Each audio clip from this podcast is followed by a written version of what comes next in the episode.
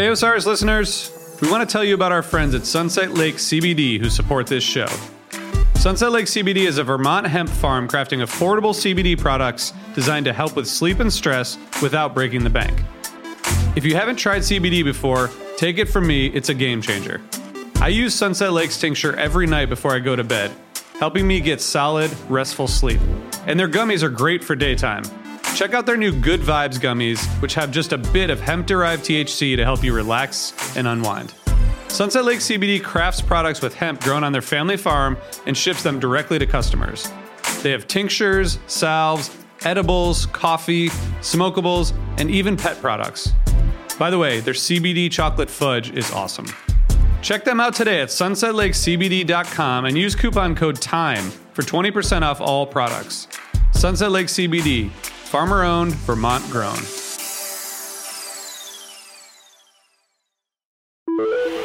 Osiris. Hey, this is Oteil.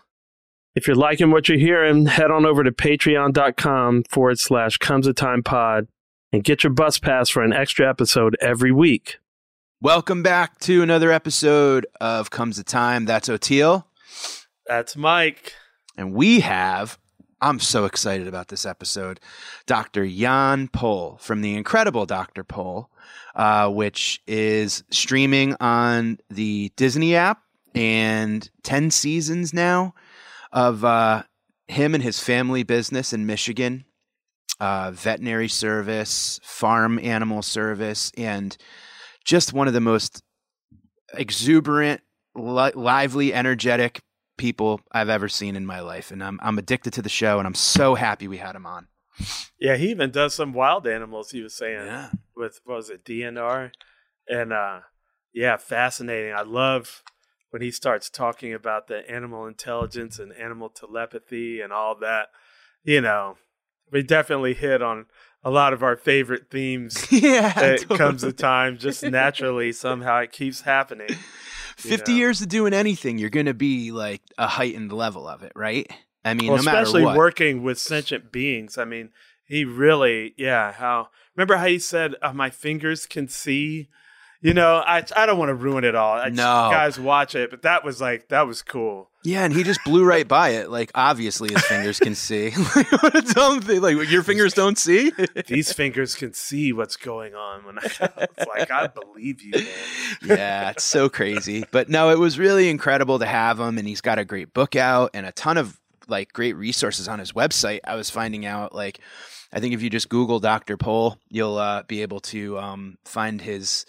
I think he, he- you know, he he's very um, adamant and a proponent of all natural foods, and what you put into your body is you know, prior to recording, we were talking about how like just cancer seems to be running rampant in the animal world. Like every, do- I remember growing up and everyone's dog was 17, 18 years old. Yep. And now six, seven, eight years old, they're getting sick. So They're eating that uh, factory processed, processed food. garbage. Yeah. It's coming down the Yep. same assembly line with soap and razors and everything else. So anyway, you guys enjoy this episode. Dr. Pol's the man. And uh, thank you for joining us, Doc. As always, we're here on Osiris, osirispod.com for all the amazing podcasts here with the Osiris family. And uh, a lot of fun stuff happening over on Patreon, too. So head on over to patreon.com slash comes a time pod and uh, step in a wormhole or two. Have a great week and uh, stay safe, everyone.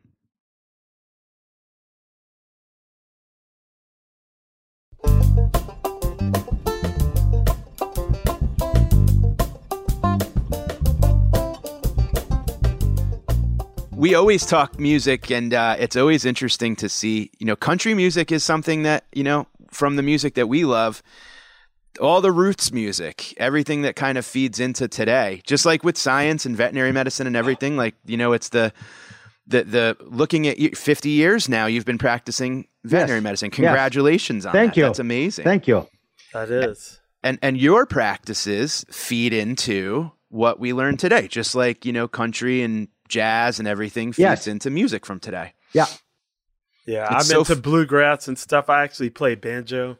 Oh, uh, bluegrass, I love that too. Yeah, It- I it- love all the good music. See, the, the thing is, I cannot sing along with jazz or, or rock but I can sing along with bluegrass and, and country music. Does that make sense to you? Yeah. Oh, oh, absolutely. Okay. And country Thank has you. these great country has these great stories too Yeah. that are just, you know, Yeah. priceless. Thank No, you. I love it all. I love Good. blues, jazz, and country, bluegrass, reggae, rock, Yes. funk. I grew up Yeah. playing everything, so that's Yeah. why I, You know, I kind of hey, like it's li- like a buffet to me. Yeah, but listen, listen, you know, the folks was in the 70s. You know, that's when folk music came in. You know, and I and I just read an, uh, an article from uh, Paul, who's the only one left from Peter, Paul, and Mary. Yeah. Man, I love that those three. You know, Yeah. and then the Serendipity Singers were another bunch like that. Oh, they were fantastic. It is wild too. There's an amazing documentary you might love called Greenwich Village in the 60s. And it's all about the West Village of New York City and where Peter, Paul, and Mary and, and all of those groups. Bob Dylan got his start, Yes. Joan Oh, yeah. Baez, and Oh, like, yeah. the- how it was just such a such a different scene, you know. And that was Yes. NYU and and all of that, and you could get an apartment for ten bucks a week in New York City. Yeah. and now everybody is gone, But yes, Yeah, Yeah. absolutely. So you have music playing constantly. Do you love? Do you have it just kind of on in the office? I know with the TV cameras you probably can't. no, but no. We we have music. The, we have little radios, but you know the the office personnel you know has it on, but very softly, so it doesn't bother. Right now, they're doing remote cameras Ah, because okay. uh, Nat Geo Wild and Nat Geo got bought out by Disney, and Disney is very strict. There is no contact between crew Uh, and yeah. staff. right. So now we have you know remote cameras in two rooms and in other places. And to be honest, we don't even know when we're being filmed. Sometimes they tell us many times, "Okay, okay, we're going to be filmed," but we don't have the big camera in the corner of the room, you know, sticking in our face. They sit now in their own little office with the little joysticks. And when I see what they do, it's how in the world do you do them with those old cameras? Well, like I said, I'm not a technician with cameras. I'm a veterinarian. the robo cameras. Yeah, we recently Oh, yeah. filmed. We recently filmed for Impractical Jokers, uh, and we do an, another show called After Party. That's kind of like a post game. You know, like looking Yeah. at the episode, Yes. and we recorded it in New Jersey, and we all had to the protocol we had to go through. I mean, I'm happy about it because it keep, keeps everybody safe. But yes. you know, a, an N95 mask and then a shield and then, you know, signing in and out and keeping, you know, that anything you touch, making sure. And we had actually officials, COVID officials on site kind of penalizing us, you know, throwing a flag if we, if we were too close Yeah. and they would come separate us. So yeah, it's, it's a whole different world for sure when it comes to the Yes. TV stuff. Well, that is something like what we had already many years ago with these big cons- the conglomerates that uh, raise pigs, because pigs have a lot of diseases, and many of those places it is shower in, shower out. Right. You walk in there with your clothes, you strip, you take a shower, put their coveralls on, you do your work. You come back out. You their their clothes go in the in the wash. You take another shower, and you put your own clothes back on. yeah. I Well- hate to do it even, uh, several times a day because you have no skin left. yeah, that's that's already been yeah, like I said, 30, 40 years when you know those big concerns came that raises pigs. Yeah. We uh we, we love watching the way that, you know, I think about the fif- you know, you've been practicing now 50 years, right?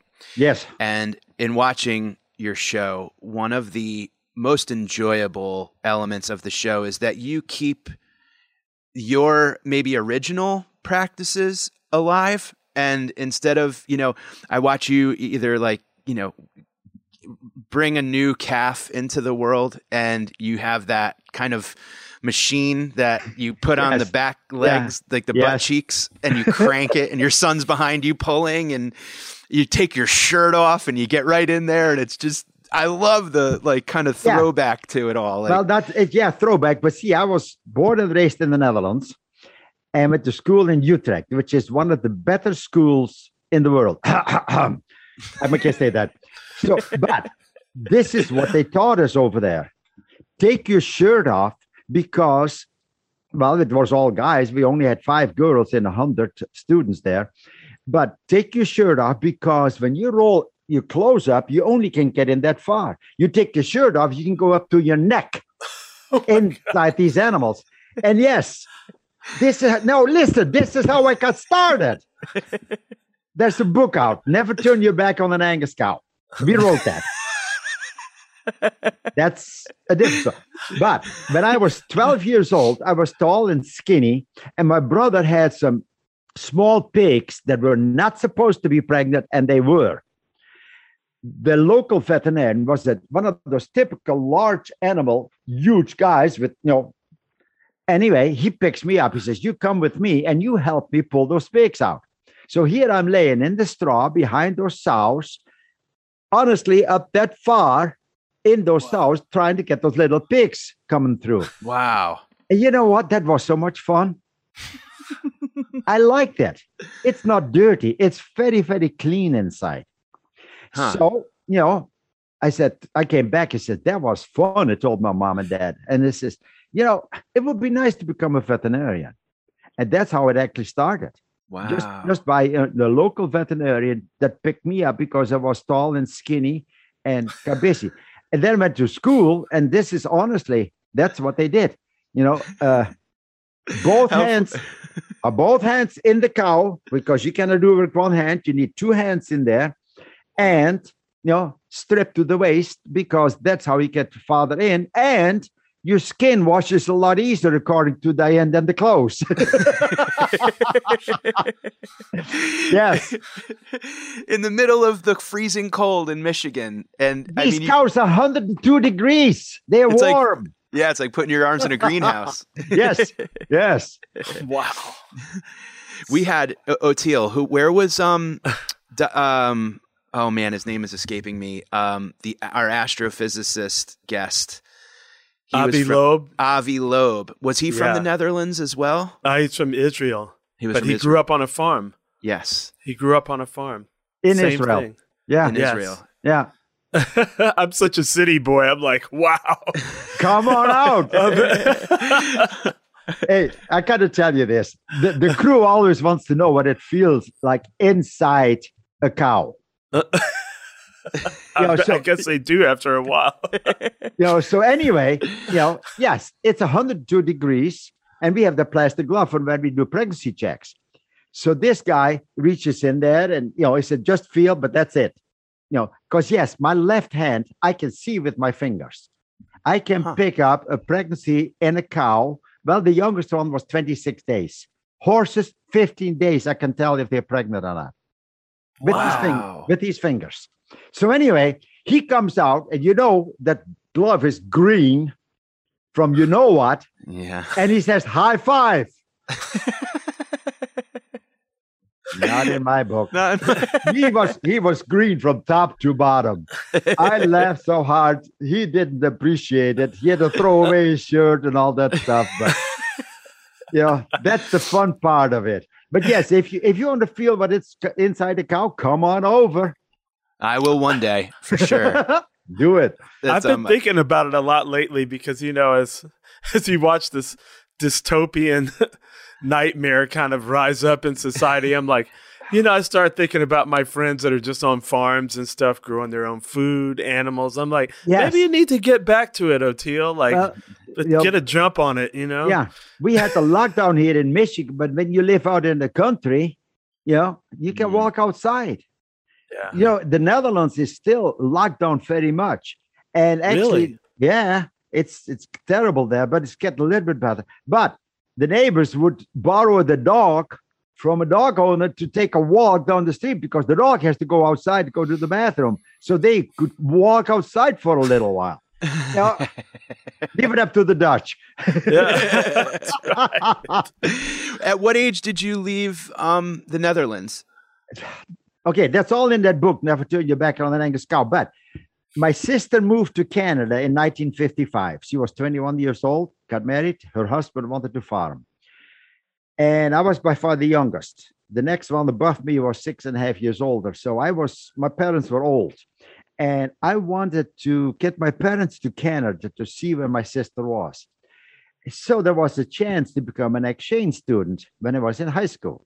Mm-hmm. And you know the the english teacher that we had was very good she was very calm very good complete yes, the, one of the better teachers that I ever had. And she says, you know, that is an experience for you guys. Why don't you do it?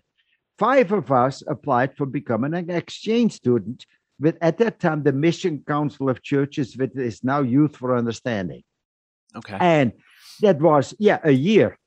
So there was 20 Dutch people that came to the United States to Michigan and about 80 Germans and a couple others. And we flew from Amsterdam to Ireland and sat there for eight hours because there was something wrong with the prop plane. Finally came to Detroit, and that was in 1961. So that was the first time I came here. Wow. Was here for a year. I stayed with Diane and her parents. And Diane and I, Diane is an only child. And basically I was too, they say, because there was so much, you know, so many years between us Yeah. but we had a lot of things in common. I went back to the Netherlands. She went to Michigan State for uh, going for, uh, for teaching. I went to become a veterinarian in Utrecht in the Netherlands. But we kept on writing a little bit. We dated other people, but nah, they, for some reason they didn't measure up. And then in '64, yeah, my father uh, got bone cancer. There again, where does it come from? He was only 68 years old. And I told Diana, says, You want to meet my parents one more time? Because she had met them while I was an exchange student. So she comes over in 64 when we were, yeah, taking care of my dad at home. We didn't have hospice or anything. So my mother and I were taking care of my dad, who was in very much pain. And Diane was just, you know, cleaning the house, doing some cooking. And that's when you really know that you can depend on each other. Yeah. So after that, we started writing once a week. And yes, it was getting serious. Uh, 66, I was back here and we got engaged. 67, my my uh, family from Canada came over, my mother came over, Diane and I got married, and both of us went back to the Netherlands for me to finish school. So, yes, 61, 62, I was here, 66, 67, and then in 70, after I graduated, we came directly back to Michigan. So, in 70, I, I immigrated, and 71, on my father in law's birthday, was the very first day of work. so, yes, and no looking back since. no looking back since. Yes. wow, that's amazing. Perfect. Well, you know what I appreciate about that too, and and uh, Oteil and I talk about that this quite a bit, and I love your your thoughts on it. Is this kind of common sense uh, notion, Yes. Yes. America, and how common sense seems to be gone, and we're trying our best to bring it back. you know, and Good uh, luck. See, good luck this- is right. this is the thing. We were in school. We didn't have all the machines. We could do a run blood work, but it was one test at a time. Instead of now, you take a little blood sample, stick it in the machine, and here they come, a dozen tests or more, Hmm. all with the same sample. And in 10 minutes, you know. We had to sit there and shake the reagents together and you know, do one test at a time. So we had five senses. Now help me out. You know, we see, we hear, we feel, we smell, and we taste. Taste is that last though. I I, I have to say that Especially as a vet. as a vet. Oh yeah, but yes, I've used it, and I'll tell you that in a minute. So these are this is what they told us. You know, look at the animal, feel them, and this is the same thing. You know, I can palpate a dog many times and and feel lumps inside that. Yeah, then you confirm it with an X-ray or an ultrasound. But this is the first physical exam that I do, which is yeah the five senses that I use Hmm. and talk about taste. You know, I've seen cows where 104 temperature, high temperature, can't find anything. You feel the bag, the you know, the other can't feel anything. And then you look at the milk, wait a minute. And then you put a little bit of milk on your hand and you stick your tongue in there. And when it's salty, she's coming down with mastitis. Didn't learn that in school. That was an old farmer that told me Hmm. Awesome. and and I've had it many times. You know, not every day, of course, but yes. And you taste that little bitty milk, and these it's salty, and then you get mastitis. And these calves that are on the cow, they know darn well "Eh, that's salty. Don't touch it. And you see these beef cows sometimes with three empty quarters, and the fourth one is that big around, and yeah, that's mastitis. So milk it out. I know. They know. They have a good taste. Milk has to be sweet. it's just you just got to use logic sometimes, you know. yes. Yeah. Well, that's sad. that's one of the most uh, you know, in, in the thing I enjoy so much about the the program and watching you know the way that you deal with from a kitten all the way to a bull is like you know you just have this this you have Yes. a presence about you that it's Yeah. you know th- there's not that fear or intimidation or you hop right in slap it on the If- butt and if you're scared, if you're scared of an animal, they know it. If you're scared of a horse, you can't treat it. Hmm. Case in point, a couple of years ago, this lady comes in with a pit bull cross. And she's sitting in the waiting room. There was before COVID, and the dog is between her legs underneath the chair. I open the door, and he lunges at me. Hmm. And I'm looking at it, and I said, I'm not touching you. It says to the lady, he says, Can you handle the dog? No, she says, I'm a little afraid of it. Uh, I says, it was routine, vaccinations, all that stuff. I says, okay, go home, bring your husband. A week later, they came in, the husband, the wife, two kids, and the dog. He puts the dog on the table. The dog has friend. He licks my face. It just completely different. yeah. And that was because the dog knew she was scared, so he was protecting her. Hmm. Ah, Yeah. wow. They feel it, that sixth sense that we don't have, animals have. Case in point. Oh, I left. I'm full of stories. I hope you don't mind. No, tell Oh, him. baby. Tell them. Yes. we have Hopewell Ranch here, which is a nonprofit where they have animals to help people with mental, physical, or whatever disabilities. Mhm. And they, he, she told me this was a, one of the, the craziest things. This eight year old lady, this eight year old girl is autistic, never talks. She comes there, that horse walks up to her, takes her like protective between the front legs and her head hanging over. So she's standing, you know, in between the front legs of the horse with the horse head in front of her. Wow. And she start petting that horse. And within 15 minutes, she's talking to that horse. Man. Wow. See, That horse knows. Yeah.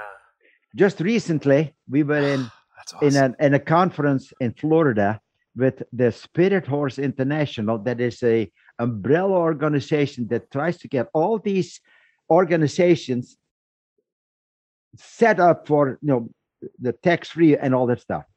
There was a gentleman, lawyer. He was 35 years old when he had a massive stroke. Laying in bed, can't talk, can't walk. So yes, a little physical therapy, and they tell him you never walk again. Some reason or other, they get him to one of these places with therapy horses.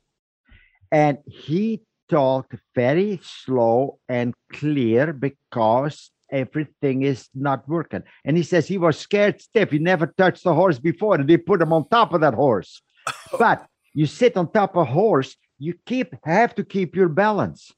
And he- they made him do exercises. There were three people in the horse, one leading the horse and two sidewalkers, as they call them. Yeah.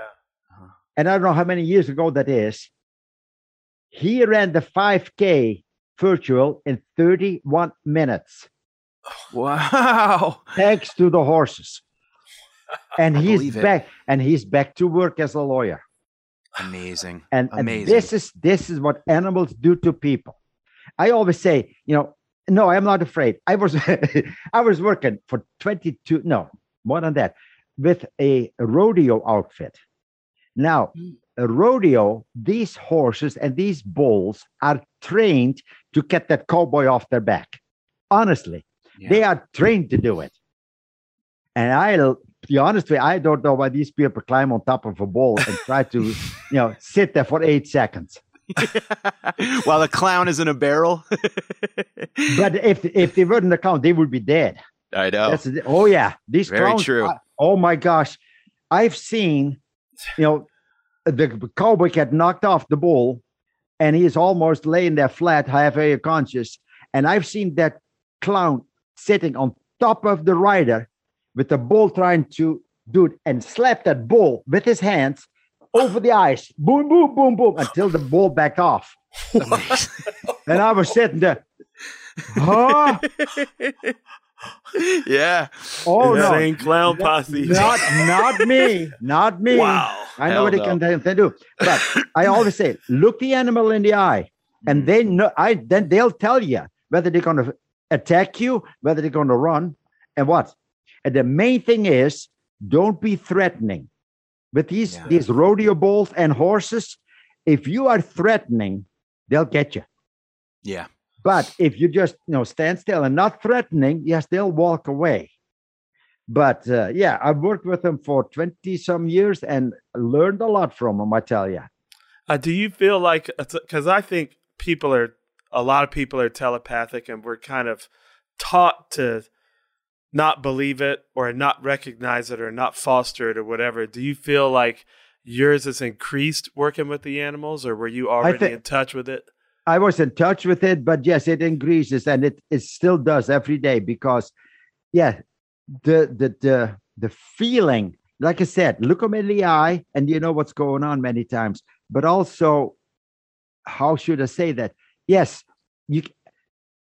I was at the place one time, and they had a sick cow, and the farmer wasn't there, and the cows were in the pasture outside by the barn. So I walk in the in the pasture and out of you know 50 cows, I look around, I pick out the sick one and bring it in the barn. Hmm. And the guy says to me, How do you know? He says, Well, you know, he acts sick. Don't ask me. I, I know. Don't ask. And- I just yes, know. yeah, and that's here. Yeah, that's experience, and you can't help it. Wow. Uh, I do you think- ever have to? Oh, sorry. go No, no, ahead. no, no, no, no. Teal, go ahead. Yes. Go ahead. I was wondering, do you ever have to deal with wild animals? Do you ever have to treat wild animals? Yeah. Uh, yeah. Wild, wild. Uh, I worked with the DNR a little bit, but yeah, sometimes more than others. Was that the Um, Department of Natural Resources? Is that- Yes, yeah. And uh, yeah, some people bring things here, but there again, you got to be careful. And I've had many times they bring in a bird, and yeah, some of those those hawks are you know pretty pretty dangerous. But there again, these animals are not stupid. And they brought in an owl one time, one of those big owls. The great horned owl. Yeah, yeah. Yeah. Mm. huge. And uh, yes, and you know they're big, choo-choo, that'll get you. And uh, I, he had, I don't know what it was, but you know you got to feed them. Yeah. And uh, so the first couple of days, I put meat on a forceps and let him eat it. The third day, I handed it to him because he knew I was feeding him, and he would he will not bite the hand that feeds him. Right. Yeah. Yes, it's it's fun working with animals. I love it.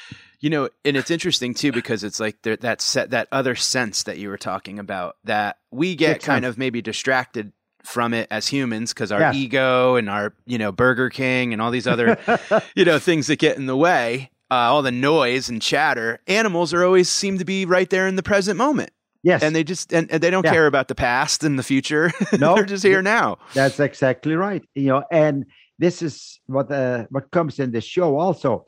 You know, like the cows. You know, some people say, "Oh, these cows are always in the barn." No, an animal, and even these these these domesticated animals, horses, cows, everything.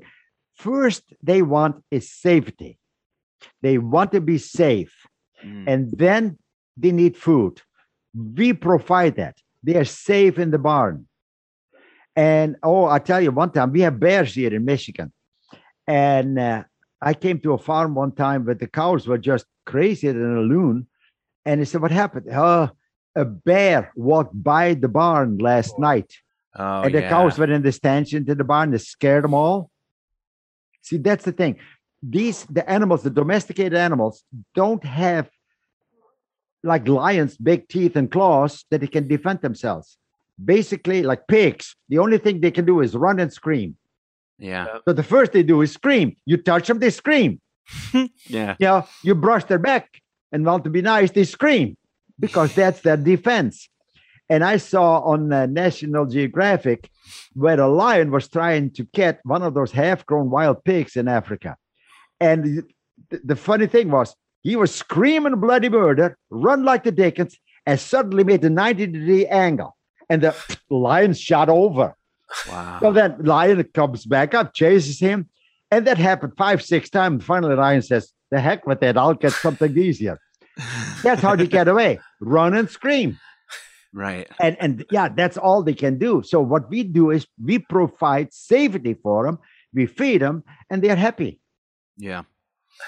and you're thing- nice to them. And you're nice Yes. to them. Oh yeah. Oh yeah. Well, uh, absolutely. You guys are so you and your staff. It seems like just have that. You're tuned right into that sixth sense where that animal. Even the farmers are like, I don't know how to even approach this animal, and you just walk right in there. Yeah. Yeah. Like I You said, know- look them in the eye, you can tell. Yeah. But we had it with the crew because you know beef cows are not as tame as the dairy cows, and we had a mm. beef cow that was trying to have a calf, and they couldn't catch it for three days. Wow. Three days. Yes, so finally they catch it, and the crew is there before I am. So one of the filmers asked, "How tame is that cow?" And the farmer's son jokes, "He's oh, it's tame. You can walk right up and pat his Oh. head." So he walks in the pasture, and the next thing, boom, he's on his back. The camera is flying away, and the cow is turning around trying to get him. So he got out of there fast. So I was so mad at him. Says nobody gets in the pen or the pasture without me being there because I know what that cow is going to do. But you guys, you city boys, don't. Stay behind your camera. yeah, stay behind, stay behind the camera and tell. I'll tell you where to go. And this is the thing. When Charles came here ten years ago and said, "Dad, we should make a reality show about you," I said, hmm. "Charles, why me? I'm an old guy. I do it my way. We will be criticized. And who the heck wants to see me take my shirt off?" well, you know, things A lot of people do. Ten people seasons do. later. Yeah. yes, unbelievable. 10 years later, 20 seasons. But anyway, he he's he set the format of the show. He says, Dad, do your work. That is interesting enough, especially with a large animal, because you know how many people don't really know what goes on on the farm, and and this is the thing. You know, farmers are taking care of their animals. Case in point, many years ago, I was just starting here. Here is this this six and a half, seven foot guy who wants to milk cows, and he starts with about 20 cows. And he sent me out to pregnancy check some of his cows. When I get there, he has a two by four in the hand and beats the cows with the two by four. Oh. And you know, the minute that you reach for those cows, they came up with both hind legs. So it was dangerous for me to pregnancy check them. And I got so mad. I'm standing there looking up in his face. And if you hit these cows one more time, I'm gonna take that two by four and beat you to pe He listened to me. I don't know how. He put the two by four away. I pregnancy checked the cows. I got out of there alive. Six months later, the guy's bankrupt because he did not take care of his animals. Mhm. He, Yeah. they, they wouldn't milk for him. So I hope he worked in a factory. He was tall enough to do anything there. Yeah. You know, this is the thing. If if you don't take care of your animals, they will not take care of you. And and this is why, why we had so many family farms. When I started here 40 years ago, I was 80% dairy. There were family farms, two or three, four every mile. But it's a 24-7 job Mm. and and many kids don't and it doesn't pay enough anymore either because you know all the prices have gone up but the milk price is still very low so yes now you see the bigger the, the farm the less we do and they have contracts that they will deliver so many pounds of milk per day so that the big stores have a steady supply and yeah the bigger the farm the less we do and I'm sorry to say that. Thanks for listening. We'll be right back after this. Hey there, Osiris listeners. I wanted to tell you about our friends over at Smartwool. For more than 25 years, Smartwool has been making merino wool socks and apparel designed to keep you comfortable. Because they want to help you play, laugh, and explore in the outdoors with every thread they knit and every step you take. Because they believe that comfort sharpens focus and lets you perform beyond your limits. They're here to help you feel good. Now it's up to you how far you will go. Take 15% off of your first order at smartwool.com. Smartwool. Go far, feel good. Thanks for listening. You know, my wife uh, showed me something recently because we're about to get a dog, uh, and I had no idea how intelligent these dogs were. But it, they're little, they're little things that you could step on, and you step on one it says water, or you step on one it says "Let me go outside," so they can actually talk to you, and they figure out when they learn the words. This one dog knew like fifty-two words. Oh yeah. Now, I never really considered myself an animal person, but when I saw this dog, like pretty much like having a conversation with its owner, I was like, I have to reevaluate my whole thing here. Like, I think I'm gonna be able to bond with this dog we're about to get much Yeah. more than I realized because I, I wasn't giving them enough credit, I think. So I wanted to ask you about that, just like animal intelligence. Like- Unbelievable. Their their senses are so sharp that when we walk in the house and you know Diane is making stew, I smell, oh, that smells good. And I smell stew. Well, the dog comes in and he says, hmm, you got beef in there. Hmm, you got salt in there. Hmm, you got uh, this in that. He can smell the different things. And the very funny thing was, uh, we uh, Aruba is a Dutch island, and I love to go there. And we came back one time, and because it's a Dutch island, I brought back one of those Dutch cheeses that are now available all over the place in my handbag, twenty Okay. pounds. and uh, so anyway, I we're sitting there in Miami waiting for the next plane, and here comes this policeman with his little beagle walking around and all that stuff. And uh, you know, I, I didn't bring any drugs in, and suddenly I see that beagle go and walk away. That policeman saw that that beagle reacted to my carry-on, so he makes a circle and comes back, and the dog then knew that it wasn't drugs, so he just keeps on walking. And by that time, I finally realized what was going on, and I started laughing so hard. I had that thing in tinfoil, in plastic, in my carry-on, and he was six feet away and smelled the cheese. Wow. Yeah. I wanted some of that. Yeah, I tell you.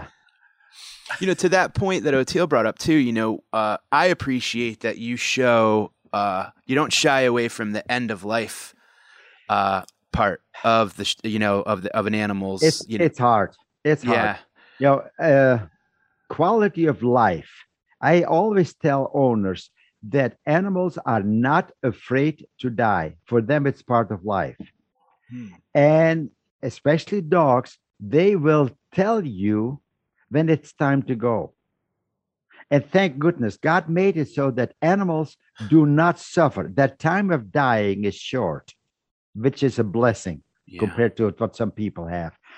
But we don't always know what's going on with the dog. And many times something already has progressed to you know a point of no return. And many times these dogs will know when it's their time and they become what I call aloof. You call them hmm. and they turn away. I want no, I'm ready to go. Hmm. And hmm. yes, I have had to teach animal control officers in several counties here how to euthanize animals.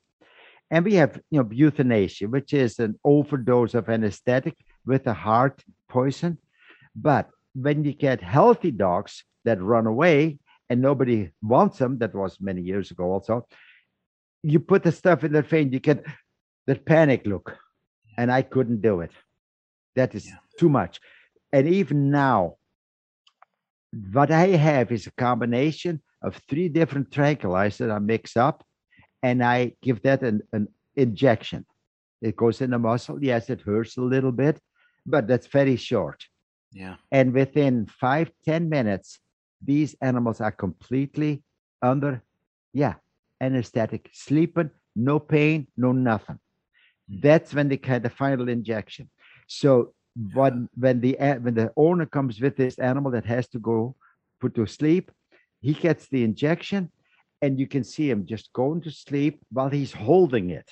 Yeah, it's very. and that peaceful. gives and yes, and that gives the people, the owner, so much closure. Absolutely. And, and Absolutely. I can tell you a funny story about that. You- people people talk, and here come this lady comes with a big Rottweiler in the back of her car that can't walk anymore. Not a client, but she has heard how we're doing it. So I'm going there, and she wanted to have it done in the car. So I tell her, yes, you know, I you know give the dog a, a an anesthetic before the final injection. And she says, Yes, I know. That's why I'm here. So Oh, I put the dog down. I'm looking in her eyes, and I says, I'll see you in six months with a puppy. You knew she Three- was. Three months later, the whole waiting room is full. This lady comes in. I don't even recognize her. I recognize the dog more than people. And suddenly she yells, Hey, Doc, Doc, what? You're a liar. Yeah, Doc, well, that, that, don't that to, to all my clients here. She said, she says, it will be six months. Here is three months, and I got a pup.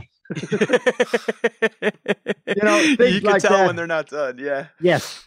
And, and like I said, yes, they don't live as long as what we do, but there are so many animals that need our help too. Mm. And and especially now with the pandemic, I just read on my phone again that you know people were getting puppies and dogs with this pandemic, Yeah. but now they got to go back to work, Yeah. and now they can take care of them. We got four dogs in the house, six hundred pounds of dog. To be honest with you, Oh, wow. Diane and I are both working, but the dogs stay at home and we make sure that we get there at noon and we are with them for half an hour, an hour, and we leave again. And then at night, they're always with us. So, yes, these dogs are happy. And just because you have to go back to work doesn't mean you have to get rid of the dog. Yeah. You know, yes, make sure that the dog knows that you're coming back Yeah. when you're going away. So before you go back to work, take, you know, put the dog in the house. And you know, some little ones have to be in a cage maybe in order to be safe or you know, not to get in mischief. But go away. Go away for five minutes, come back. Go away for an hour, come back. Go away for three hours and come back. So that dog knows, yes, I may be alone now, but he's coming back. Yeah. And that's how you can actually train your dog to accept that, yes, I'm going to be alone for some time, but I'll be back. That's that's exactly the first thing that our vet told. Now she knew that we were, you know, Yeah. dog owners for life. But when we got our our most recent puppy, which we got in October, she said, you know, eventually you're not going to be spending 24 hours a day with her, so Yeah. leave her in the crate right away for a couple hours. Yes. Head out, come back, get Yes. her used to being alone. See, And great minds. I know. Well, what's amazing now is I go for even like a, a- I even go anywhere near where we keep her treats, and she heads right into the crate and just sits and looks, and and she's ready to go. Like Yeah. she's up Yeah. there now, and it's perfect. And and Yeah. she's been, we we've you know it's kind of trial by you know you learn as you go, and Yeah, I but- think yeah it's Yeah. important. We we got her as a puppy, and and it, it, it's good to just let her know she could be alone, yes. and that, exactly. that that to us is very important. Thank important. you. At, at least she told you and she's smart. Thank you. Yeah. you know the uh, that that same uh, company i can't remember their name that makes those things that the dogs step on this lady had one for when she went to work and it was like set up with a little like ipad or laptop or something so the screen would come on and her and the dog would talk while she's at work Oh man. that's what made me laugh earlier like, yes. Yeah, but that's that's what I mean. You know, dogs are not stupid. no uh, Uh, This, Absolutely this, this is one of my saying. The longer I work with animals, the smarter they are getting. That's excellent. You know Yeah. what broke my heart to find out how smart chickens are because I'm trying to quit eating meat again. And uh, one of my wife's friends, it was, I think he was there at em- Emory University. My my wife worked with mountain gorillas in uh, Congo Oh. and Uganda Oh With- my gosh. with uh, gorilla doctors. They're the vets that treat the mountain gorillas. Anyway, this guy was here uh, in Atlanta, and he was telling her about these chickens. Like they learned how to punch a four-digit code into a keypad to get more food. to get different things that they wanted. And they also said you could drop a chicken in like a group of like a thousand chickens and it'll find its family like that. And I was like, wow, I gotta stop eating chicken. oh no, they're so smart. you know? Intelligence is delicious, Oteil. It's Yeah. not a big deal. Ah, you say Yeah. that till the aliens get here. We're not very intelligent, so I think we'll be there you okay. go. We're safe. The aliens are going to go right to the Oh, chicken. yeah, They're yeah. gonna- Stupid, gross humans. oh man, that's Oh, great. Yes. Doc, Doc, I got to ask you, and you Yes. know, we've been talking about this quite a bit. It seems like it's been like a recurring theme on the podcast, but you know, aging. We all age. We all tend to, you know, fight it or embrace it or what have you. You have, I, I watched during. We had uh, February in in the Northeast was just a sheet of ice. We didn't Yeah. have one day of of good. You know, we couldn't didn't see a blade of grass and I'm watching you nonstop from morning till night. I'm on a Pol marathon, and uh, I'll tell you, you, I, I, I, the thing I talked about the most was your youthful enthusiasm and vibrance and energy, and you're just nonstop. You have a broken leg, and you have your, uh, uh, uh, you basically made a cart for your broken leg, and you're wheeling around on a leg and a half, and you're you, you are able to stay young and stay vibrant and enthusiastic. And every time you go into a room, it's like you put on a that that new like you start over with every new patient. yes. And Yes. you go home and you're working on a project in the yard and you're training your new puppy and you're you're never stopping. You go teach children and it's just I mean you seem so full of like you know just Youth. like youth. Yeah. Yes. And you made me No. tired. but I en- I enjoy life. But but you know, well, if you work with film and everything, they're getting up to hundred hours of taping a week and use forty minutes. Yeah, true. Don't No. tell me you're sleeping the rest of the time. No, no. but like I said, they're taping. So yes, what what you see is just a little bit. Mhm. But my brother once said, if your work is your hobby, you never work a day in your life. And my hobby is helping animals. And I've said many times, veterinary medicine is a service related business. You help that dog get better so the people are happy. Yeah. And the show is doing the same thing. People say, How long are you going to do the show? I have no idea. Because this we have had so many fan letters from people now, especially with this pandemic. Oh, can thank goodness because you know you were the only one that only show that we watched because we were laughing, and you know it's Mhm. so real that kept us sane. And huh, why? I don't know. I'm just doing my work and they're filming it. But yes, the show is real, and I think this is what makes the difference. Where what you see in our show is real. I say many times when we get kicked in the show, it hurts. Yeah. Yeah, but when you live in like the the little uh virtual world your little phone or yeah, i'm on a Yeah. laptop right now or an ipad or whatever you're on like it's it warps you i mean it, it warps your sense of reality and so when you see somebody in there giving you that perspective the contrast of like such real life stuff i hope it makes people just like go walk outside and like you know look Yeah. at we have ducks here on a little lake and just even the ducks like we stop everything and we go out with the kids and Yes. see we have some new baby ducks too which is Oh yeah, makes it cute, isn't it? yeah, Oh, no. you know Yes. No, so uh, that little lake that we have, we have a couple of geese, but we have a whole bunch of snapping turtles in there too. oh Mm. nice. Yeah, no, not nice because you know we had Canadian geese, and the one time the, you see eight little goslings floating around, and the next day they're all gone because those snapping turtles will come right from the bottom, gotcha, pull them right So, under. pull them right under. Wow, like a horror So- movie. Yeah, it is. You know, and uh, so yes, we have geese. So I collect the eggs, put them in an incubator. So I have you know four little goslings that I have to take care of too. And yes, those little animals are so cute. They just, but that's how God made. every young animal is cute. Yeah, Maybe not it's true. snakes, but you know, that's look the same whether they're big or small. But uh, no, you know, They're cuter than the big ones. yes, We, they are. we just had a little one in our pool. Nigel's like, Dad, there's a snake in there. And I didn't see it. It was so teeny. yeah, And I was like, oh, it's kind of cute. But I think it was poisonous. Uh, Jess noticed something red on it or something like that. yeah. but yes, like I said, you know, young animals are just pretty.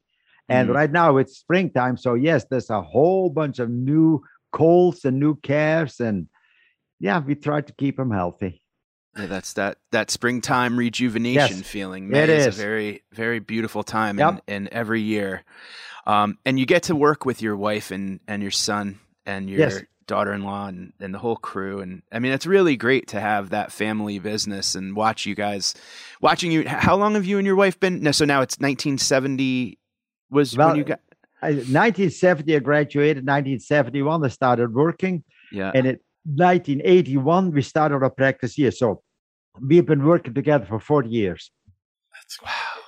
Yeah. I mean, to some that's a nightmare, but you guys seem to, to totally get along. Yes, yeah. No, she does. She's in the office, Yeah. and I'd always tell her, "Yeah, she's the boss. She tells me where to go all the time." Because we, you know, we on the radio, we have two-way radios, and uh, that was before we had cell phones.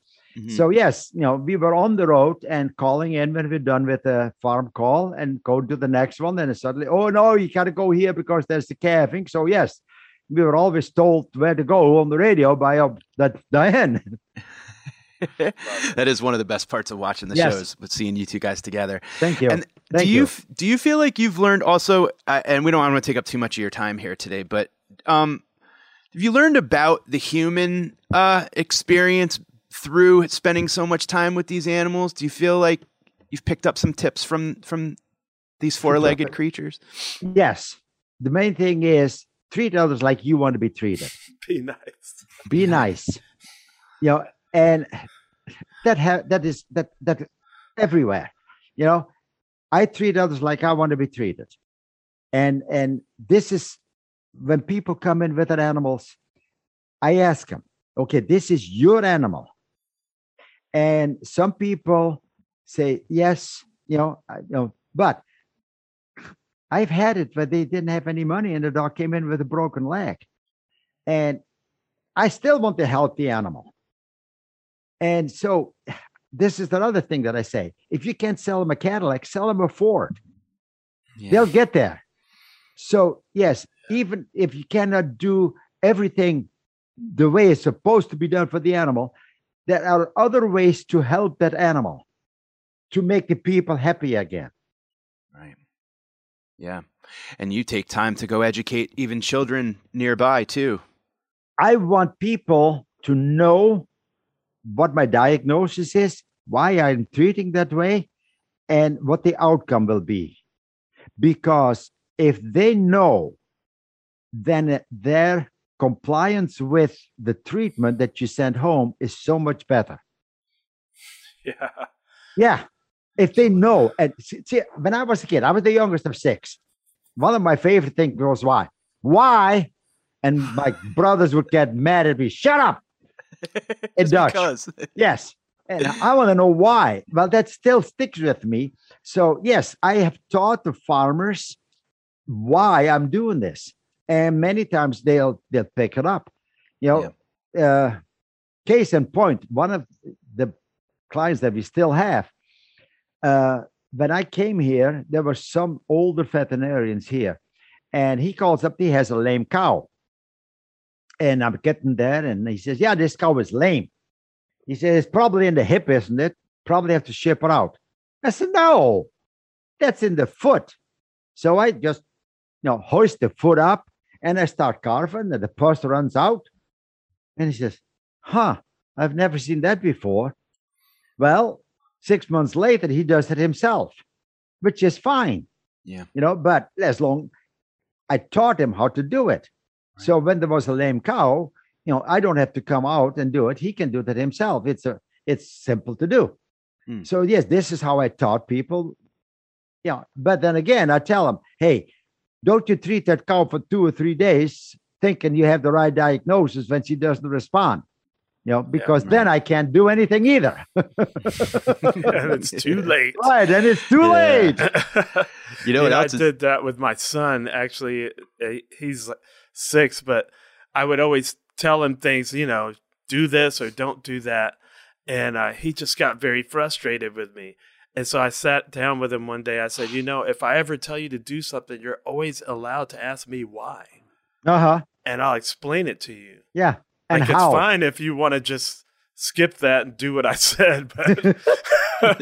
if you I usually have a reason like I'm not just trying to jerk you around and it was funny to see him like actually get it and he did it one day too you know I said something he was like why and so Yep. I had to explain it. Yes. Yes. but But that's that's how you learn. Yeah. yeah at least And- he and knew like like, said- I'm not just being a bully or whatever No. No.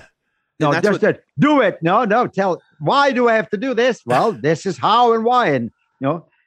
But that's how it goes with animals too. You know. Eh, And there's simple. Charles behind you. There's he's your like son. Dad, it's time to go Time to go to work. Wrap it up. Hi, Charles. Nice to see you. Um, no, you know it's it when when I when my I lost my my dog to the hemangiosarcoma, which is Yeah. blood vessel cancer. Yes. and she was uh, a mastiff mix and about 100 pounds, beautiful brindle. And I scratched her under her belly. And the minute I touched her belly, she winced and squealed Yes. and pulled back. And we brought her to the vet. And after a scan, they found that her spleen Yes. was riddled with tumors and it needed to come out right away. And then they sent a piece of the spleen off and found out that it was blood vessel cancer. So the cancer was just rapidly spreading everywhere. And the thing that I really appreciated about the the bedside manner or the honesty, vulnerability of our vet was that she said, "You're going to be, uh, you know." Try if if I send you to an oncologist, they're going to try to sell you chemo, but chemotherapy in dogs is not the same as chemotherapy in people. It just prolongs the inevitable. And let's talk about the dog's quality of life here and Yes. your quality. And it was Yes. so nice to hear. She knew it's not what I wanted to hear, but it's No. what I needed to hear. Yes. And and that made our end of my dog's time here with us that much more valuable. So instead of her throwing up lethargic from chemo that was just going to give her another 2 weeks, I brought her to the beach and fed her steak and talked to her and said well- like thank you for being, you know, my friend. Well, one of the first, no, one of the Danes that we had here was Mason, and he came from the city, never been off leash. So we had him here, and we turned him loose, and he looks at us. You mean I can go outside by myself? And the minute he was outside rolling in the grass, and Ah. Charles went to California, and we found something wrong with the dog. So we run some tests, and she had leukemia. So we told Charles, Mason has leukemia, come back. Charles comes here around March, and she says, he says, you know, there's nothing wrong with the dog. He took the dog to town in the car because he loved to ride in the car, fed her a Big Mac and all that stuff. And she says, there's nothing wrong with it. She says, Charles, inevitable. Mm-hmm. But we kept her happy that way. Honestly, you know, that dog got anything for the last month or so. We had a birthday party for everything. She had cake and ice cream on Sunday. Oh. Monday, she crashed, completely gone. Monday Yeah. night, I had to put her down. And, and Yeah. yes, Yeah, know, Stella told us too, just like you said earlier. Uh, Stella Yeah. kind of looked at. We knew, we knew she Yes. would. She couldn't get herself comfortable on the couch. No. She was up, she was down, and we Yep. said, "That's it." that's it. You know, that what- we- happened with my wife's dog. Y'all remind me because uh, she was in Africa for like a year, and the Oh. dog, her her dog from college that she had had since it was a puppy, died literally like 24 hours before she got home. Oh, but no. the way I found out was I was trying to, uh, I was taking it for a walk, and there was a little lake by the house where we lived in that neighborhood uh, in Georgia. And he sat down, and for some reason, I realized he was taking like a last look at the lake, and I was Wow. like, yeah. "Whoa!" I mean, it really freaked me out. Well, And I immediately I let him like relax for a minute, and then I like picked him up and took him to the vet, and they and they examined him. And they say he's got tumors everywhere. Well, at least at, at least you saw what that dog was doing. That means Yeah. you're in, in tune with your animals too. Well, and Yeah. I was like not a dog person at all. I was like, you No. left and went to Africa and left me with these two dogs. And But you're blah. a compassionate person and you're in Yeah. touch. Yeah, it's, it was Yeah. so you could see it, yeah. Yeah, and he he kind of sighed. He went, yeah. Exactly and I was right. like, "What? Wait, no, no, no, no, no, no, no. Jess is going to be home in two days." Like, I just knew it was weird, man. But Yeah. he told me yeah, by doing that. Yeah. that. They That's- definitely know. yes. Yeah. And like Well- I said, they are not afraid to die. One of Yeah, my colleagues, you know, one of my colleagues had three dogs, all rescues, and she kicks them out at night, and two of them come back, and the third one never did. It was an old dog. They never found her. He walked away, and this is what these dogs will do. They walk Yeah. away, find a place, put their head in their side, and die Yeah. and they know. And yes, of course, there are other predators that probably will finish them up and all that stuff. But Circle of life. yes, circle of life. Yeah. Yeah. They're not afraid. They're No. not afraid to die. And, and this is what sometimes you see where people just hang on. And like you said, I don't want to do chemo on an animal either because my son-in-law died of pancreatic cancer. He was on chemo for two years, and there was not a good day in his life. Right. and and it's that you don't want to do it to an animal keep them pain free keep them happy and they'll let you know when it's time if we can only do that for humans too. That's what I was thinking. That's I mean, how I it's want so, to. Yeah, yeah. me too. My my Yes. wife my wife is in healthcare, and and we talk about it a lot. How if anything were to happen to uh, either of us, what we would want. You know, we've had to have that conversation, oh yeah and it's Yeah. and it's it. I I I think about that where it's like Yeah. I I had a relative who died of bone cancer when I was young, an uncle. And Yeah. I mean, he couldn't even get himself out of a chair without a, an arm bone breaking or a hip bone. And my father like- was the same way it's like at Yeah. some point, it's like we have to think about his quality. But we do this for animals. What? How come we can't Yeah. do this Well, for humans? that's see if you start We're getting into a different topic here. Yes. that's I don't another like it. show. that's No. another show Yeah, but no we have a mind and as long as the mind is good yes but at the Right, same yeah. time you can also say hey do not revive yes, Right. yes. You're right. You're Yeah. That's right. Yeah. That's what I and, have. and, I, and I've seen it where you know somebody had a stroke and completely out. But yes, you can put them on IVs and keep them alive, yeah, and that's not worth it. right. You know, right. At the same time, you know, if they have a stroke and you know you're old enough and everything, you had a good life. That's actually how what happened to Diane's mother, who said, "I do not want to be in a nursing home." Yeah, And yes, I don't know. She was in the hospital for something. And they called me up that she had fallen and hurt her face. When I saw it, I told her that's a massive stroke, completely like this. And I told Diane, says, What are we going to do? Nothing. yeah, yeah. And she was gone in 48 hours. Or tw- no, 24 hours. Jeez. She died peacefully. Right. And that's what that's. Yes. But Well, That's control the pain. We have all these drugs and we Mhm. can control pain. And I think that's the main thing. Absolutely. Okay. This has been incredible, Doc, and Yeah, and thank you so much. I mean, really, I mean for everything, and and You're and very thank you to. Charles for bringing up the idea of doing a show because I'm learning Yeah. quite Yes. a bit about animals and being a human all through you. So Yes. tell tell everybody one one more time the book. Don't turn Ne- your back on an Angus no, cow. Never turn your back on an Angus cow. It's available on the drpol.com. It's available at Amazon. And yes, Excellent. Do you do an audiobook version? uh, it is in audio. It was in audio, but before it uh, was in print. Oh, fantastic. The okay, biggest great. problem is uh, it came out, I don't know how many years ago, and it uh, this David Fisher from New York. He was the co-author. He came and uh, he we sat and talked for I don't know how many days. He had 25 hours of taping. He says that's enough for the book. So he, you know, that co-wrote it, and it came in audio, and it was right on the bestseller list. But then I think Penguin got sold out to something else, and they quit advertising for the book, and it kind of got lost in between.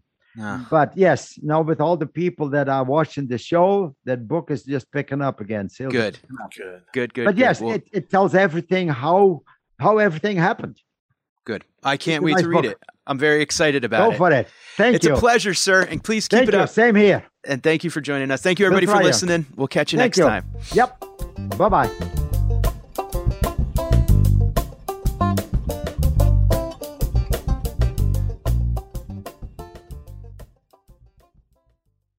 Osiris.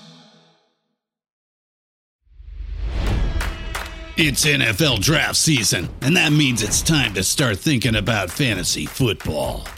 FantasyPoints.com features industry leading experts and prognosticators using proprietary hand charted data to help you score more fantasy points. FantasyPoints.com is the place to go for whatever kind of fantasy football you play. Whether you play fantasy football, daily fantasy sports, or do a little bit of everything, Fantasy Points has the meticulously researched content to guide you to victory.